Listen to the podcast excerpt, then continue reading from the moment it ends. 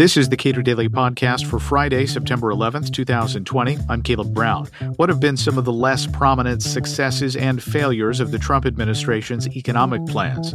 Casey Mulligan, an economist at the University of Chicago, details his time at the President's Council of Economic Advisers in his new book, You're Hired. We spoke this week.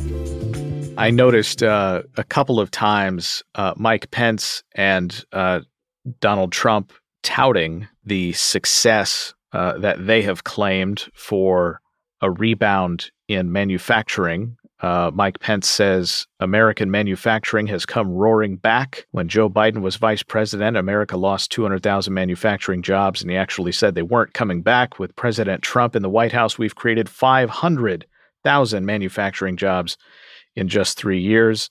Uh, and uh, Donald Trump, for his part, uh, says 10.6 million jobs created in just four months a record for people who are looking at numbers uh, associated with em- employment in the United States. You think, well, that's not entirely fair to be claiming credit. But more broadly, uh, how much credit do you think presidents deserve for the performance of an economy? You know, much of my career, I, I thought not much. I thought that the levers they could or would pull just didn't weren't that important in the scheme of a, our large economy. But in the last 10 years, I started to realize that they're pulling some bigger lever, levers than, than I might have expected. and um, what, what do those look like?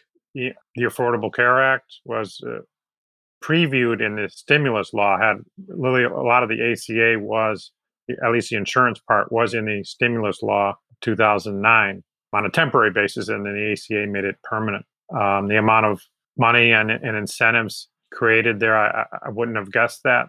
You know, the number of people who could be put in a position where they make more by not working than working. That's something I only heard of from Sweden. when the Swedish economists would come and visit in the 80s or 90s, I would go and, and, and watch and listen like it, they were telling me about an African safari. That's how far away it seemed. But we, we've got into those type of types of policies. So there certainly is a scope that doesn't prove that Pence or Trump are right, but it, they're dealing with some big levers. In your time at uh, the Council of Economic Advisors in the Trump administration, uh, what was the most surprising thing about how CEA operated, and you know what notions were you disabused of with respect to how CEA and the president and other White House staff work together? Um, well, I put the a number of I put them in different categories. So there's notions about this president, um, and then notions about the CEA generally. The you know I had heard all kinds of things about this president uh, before I got there. You know I didn't start until the second year of the Trump presidency, so they were doing stuff before I got there and my main source of information was going on was same stuff that we all see that with the New York Times or on TV. And I, I knew that those sources were wrong about things that I knew firsthand, like the Affordable Care Act. So I figured they were wrong about this president. But then what's right? I, I don't know. You can't just just because you have wrong information doesn't tell you what's correct. So I went in there a little bit fearful and not knowing what to expect. What notions were you disabused of in coming to work uh, in the White House? CEA offices are in the White House, um, and uh, with respect to this president, and, um, and what differences did you learn about how CEA functions generally? I had heard a lot about this president. I came in the second year of his presidency, so I had a year out, out in the civilian life, if you will. And my main sources of information are the same sources we all have newspaper, New York Times, or TV. And you know, I knew from experience that things I knew firsthand, I would see reported in newspaper or TV largely wrong. So I, I was pretty sure what I was hearing was wrong, but it was scary what I was hearing. There was blood on the wall, everybody stabbing each other in the back in that work environment. And I, that's where I was going. I knew that was wrong, but it, what do I expect?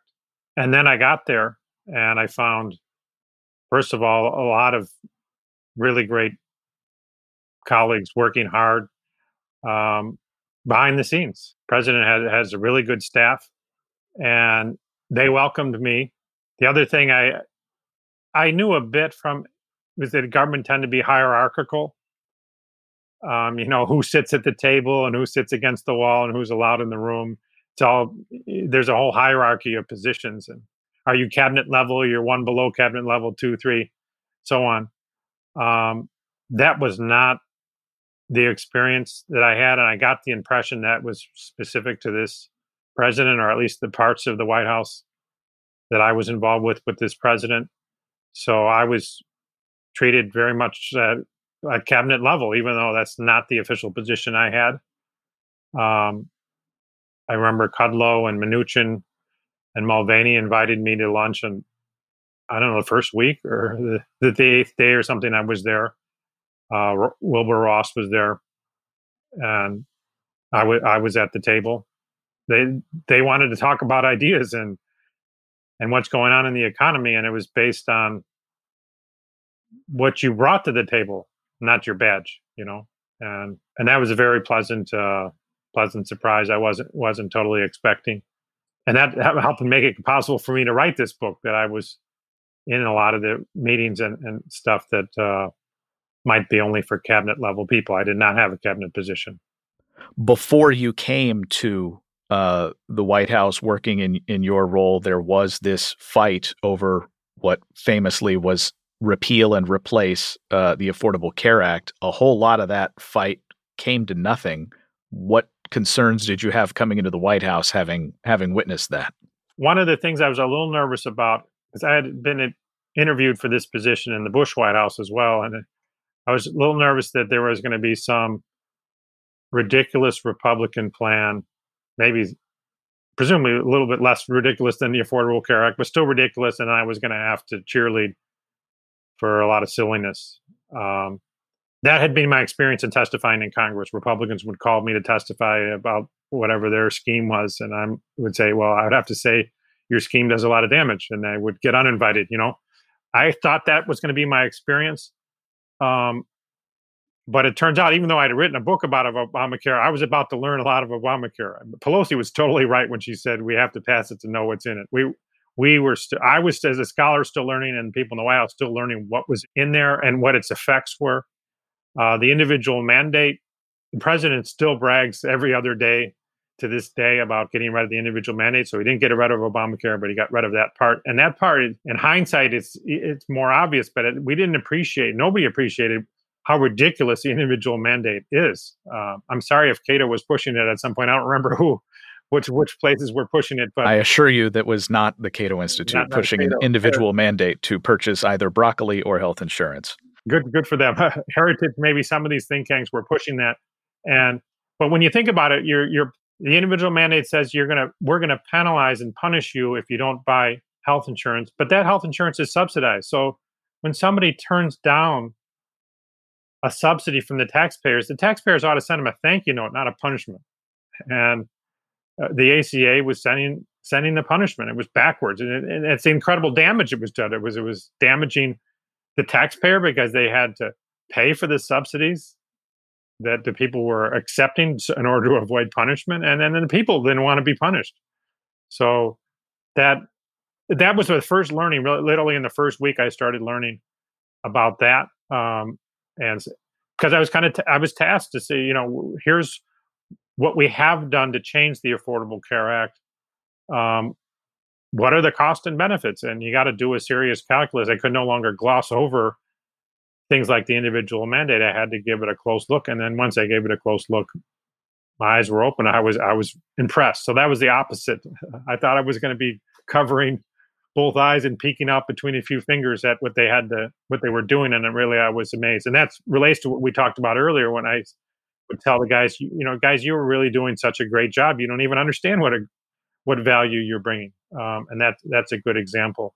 Um, and then every week I would learn about another thing that Obamacare does that I didn't know about. Um, toward the end, and so I didn't be able to have much effect on, on anything, but toward the end, I learned about how the Affordable Care Act had a new subsidy for opioid abuse lifestyles, specifically prescription tranquilizers, which had not been subsidized before because they're known, prone to abuse and they're also complementary go hand in hand with opioid abuse. They kind of enhance the high from from heroin or fentanyl. Um, and we started subsidizing that in a big way with Obamacare. That subsidy exists to this day. And pretty much every week, uh, I would open another page of the ACA and find something like that. And and many times the next week, we would try to fix it. The president made immigration a, a centerpiece of his campaign, uh, most uh, v- visually building a wall. Um, how did you evaluate his campaign rhetoric on uh, immigration, and how did that? How has that squared with the actions uh, the White House has taken with respect to both legal and illegal immigration to the United States? Well, there's the Samaritan's dilemma, well known in economics that when incentives are going to matter. So if children, uh, unaccompanied children, are arriving at our southern border and we give them special treatment because of their status of unaccompanied children, then we're going to have more unaccompanied children. This was something that economics has understood for a long time, um, but somehow in the last three to four years, it became politically correct to incorrect to acknowledge that. Um, and that's that, that, that's some of the problems with illegal immigration that that were bubbling uh, to the surface. And the president the president talked about is a wall the way to fix that, or do you just credibly promise we won't help the unaccompanied children? I, I don't know, but we have to acknowledge the problem before we can solve it. And this was what what you understood the president's view to be.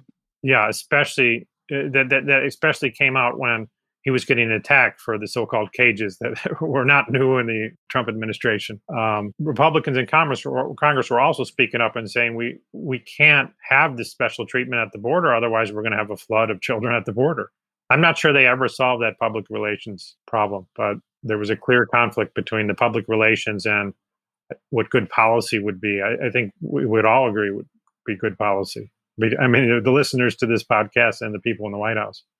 Well, w- w- with respect to good policy, with respect to immigration, uh, the the White House appears to have done almost everything it can to dramatically reduce legal immigration to the U.S. as well. Know, I'm not sure I interpret that way, and I, I think you're okay. Well, what's to, what's your what's your take then? Now, I think you're referring to some of the restrictions on student visas and uh, green green cards uh, that that happened in the last six months And so that was after I was gone. But that I have a totally different interpretation, which is the president, like a, any businessman, but not like any politician, there's nothing free.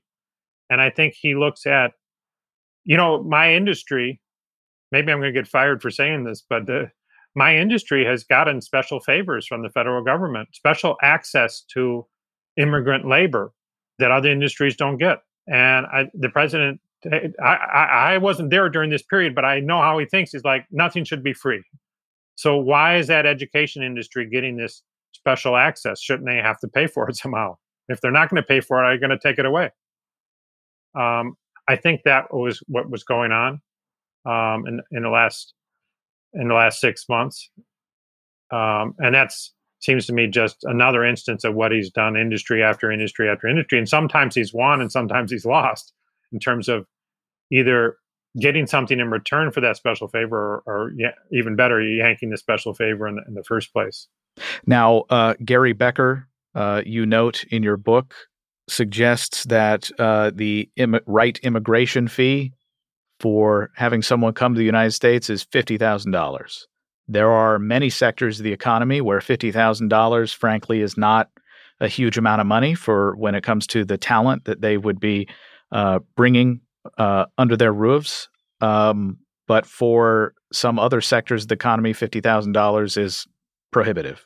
How does that square with what you understand the president's view of immigration to be? You mean, you, said, you mentioned you mentioned nothing. You mentioned this this notion that nothing is free, but yeah, go on.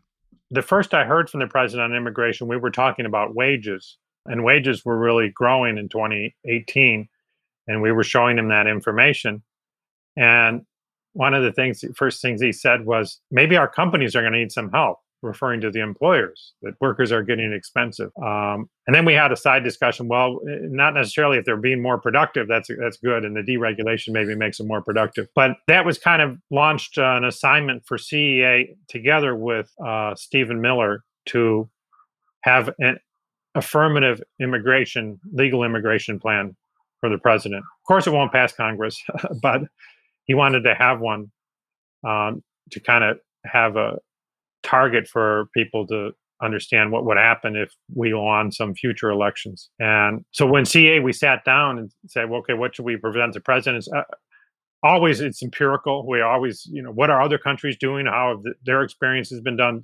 That goes without saying that we would do that. Um, that was a big part of what we did. But I also said, well, well, what about what about Gary Becker? Should we talk about discharging a fee? And I was kind of laughed off. And I understand, I kind of expected to be laughed off. You know, that's not politically, even though none of us are pol- political experts, that they're politically, uh, it's a non-starter. That's fine. And, and really, some other Rich Burkhauser and some others ran that part. But then what I heard in, in the first meeting and subsequent meetings, the president said, hey, shouldn't we be selling this citizenship? and in fact, when he finally unveiled his plan in the Rose Garden, he talked about how citizenship is the most precious thing our country has to offer.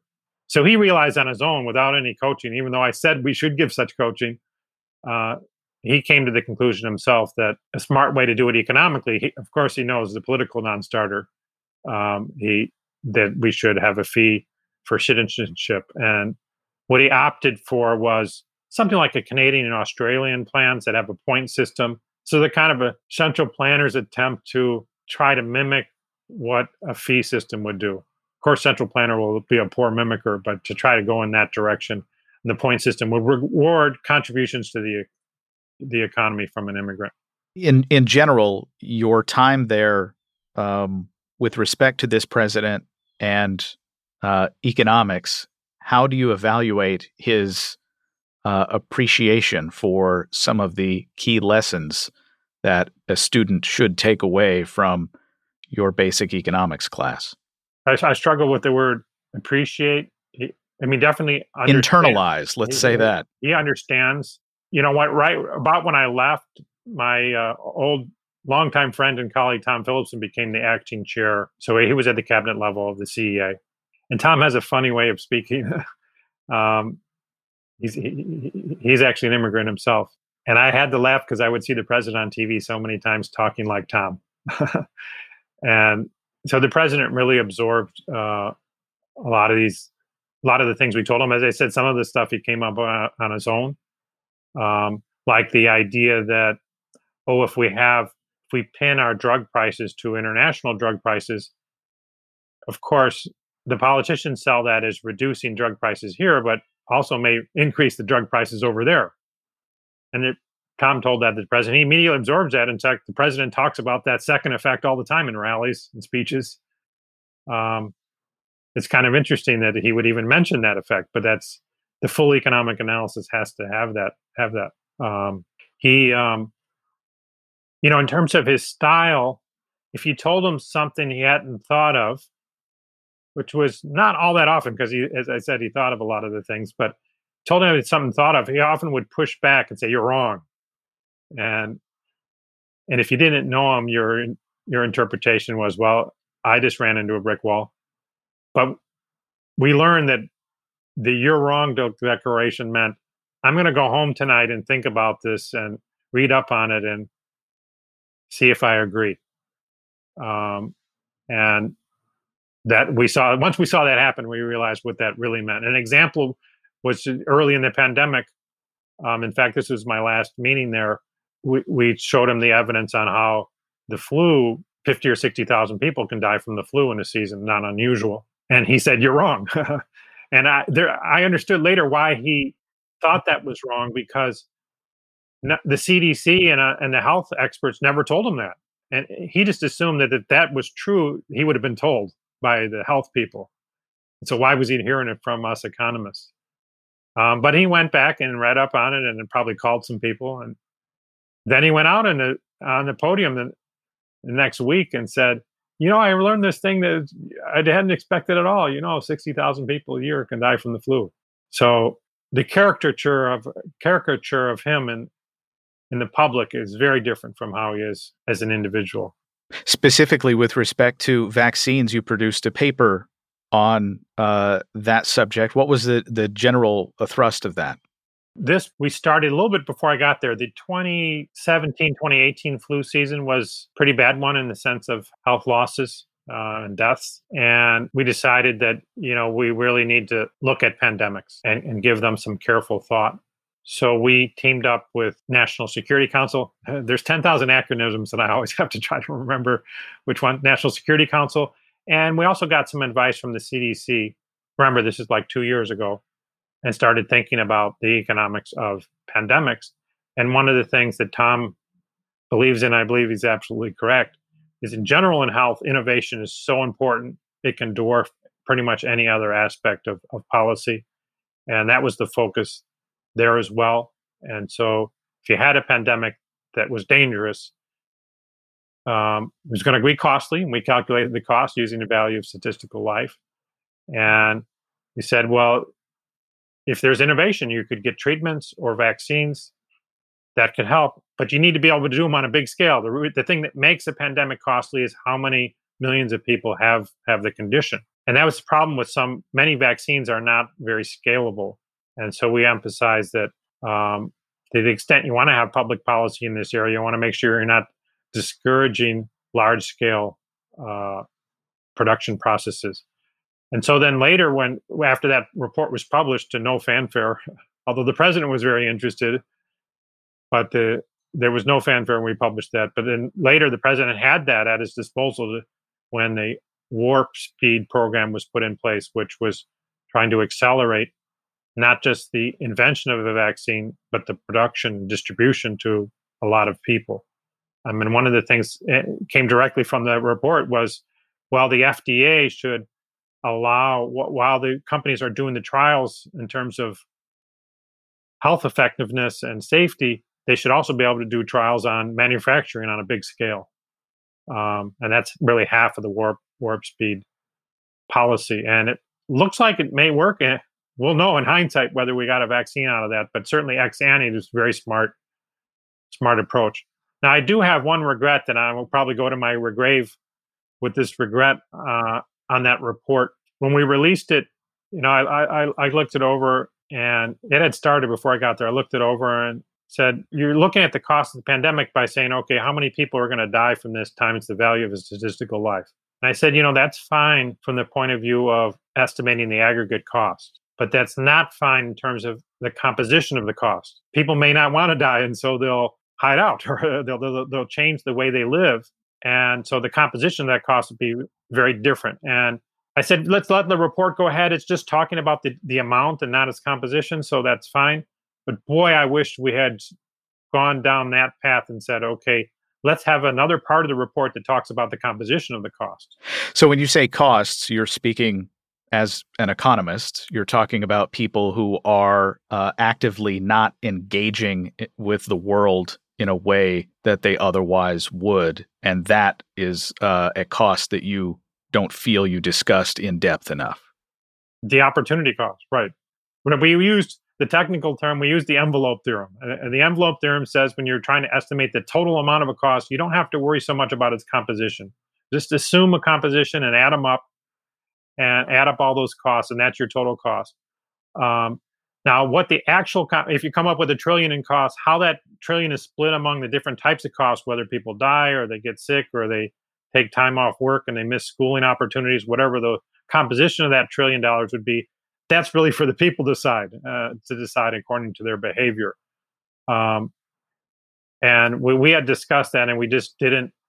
We never created that section of the report about the composition. If we had, we would have had a paper ahead of time about this recession. I really regret that, and and also not just from a publishing an intellectual point of view, but maybe we'd have been more ready if that had been laid out. How have how do you evaluate the performance of the White House, Congress, uh, the regulatory agencies, FDA, CDC, uh, and others in responding uh, as nimbly as they might uh, in in response to the pandemic? Well, my experience with the Health and Human Services, which contains the CDC and the FDA and, and much more, uh, my experience with them in the Obama administration and the Trump administration, they're not good. on any economic matter, they get a D plus on a good day. And So my expectations were very low. When I saw this pandemic coming and knowing that that was the department that was going to be running it, I thought, oh, it's not going to be pretty. I guess they somewhat exceeded my low expectations. Um, partly because the president had experience in dealing with some of these problems. I mean, it wasn't new to the president that HHS, such as the FDA, has real barriers to creating value our, for our people. Um, and so the president was able to do some of these things like the warp speed and, and other remove other FDA barriers, not just because he knew that they were needed. It's one thing to know that they're needed. The other is just a kind of political and bureaucratic scheme of how do you make it happen. And he had already kind of taken on problems like that. Um, and so he was ready to do that. So it was, they were above rather low expectations I have. Um, of course, a lot of people today have very high expectations of what the government could do on a good day. I think they're kidding themselves. I'm not sure there's ever such a good day. Um, and you, you saw that with the tests and and they still to this day there are tests that aren't getting approved that would be useful there yeah there is i heard an uh, epidemiologist uh, discussing um, the way in which uh, the standards are set by federal agencies and uh, his argument was we need to lower those standards so people can have a test that is virtually an instant read test that they can take every day because it's cheap enough. This is an ongoing problem that, you know, Hayek explained it uh, years ago that we're all in varied situations and there's nobody, no matter how smart, can know what our individual situations are. But this idea that you can't do something unless the government gives approval means either the approval is going to be incorrect or somehow the approver needs to get all that acknowledged. And the second's not happening. It's impossible. It's certainly not happening in a timely manner. And that as we discussed earlier about the pandemic innovation, time is of the essence. And government is not going to be timely. Casey Mulligan is author of the book You're Hired about his time at the President's Council of Economic Advisors. Subscribe to the Cato Daily Podcast anywhere you please and follow us on Twitter at Cato Podcast.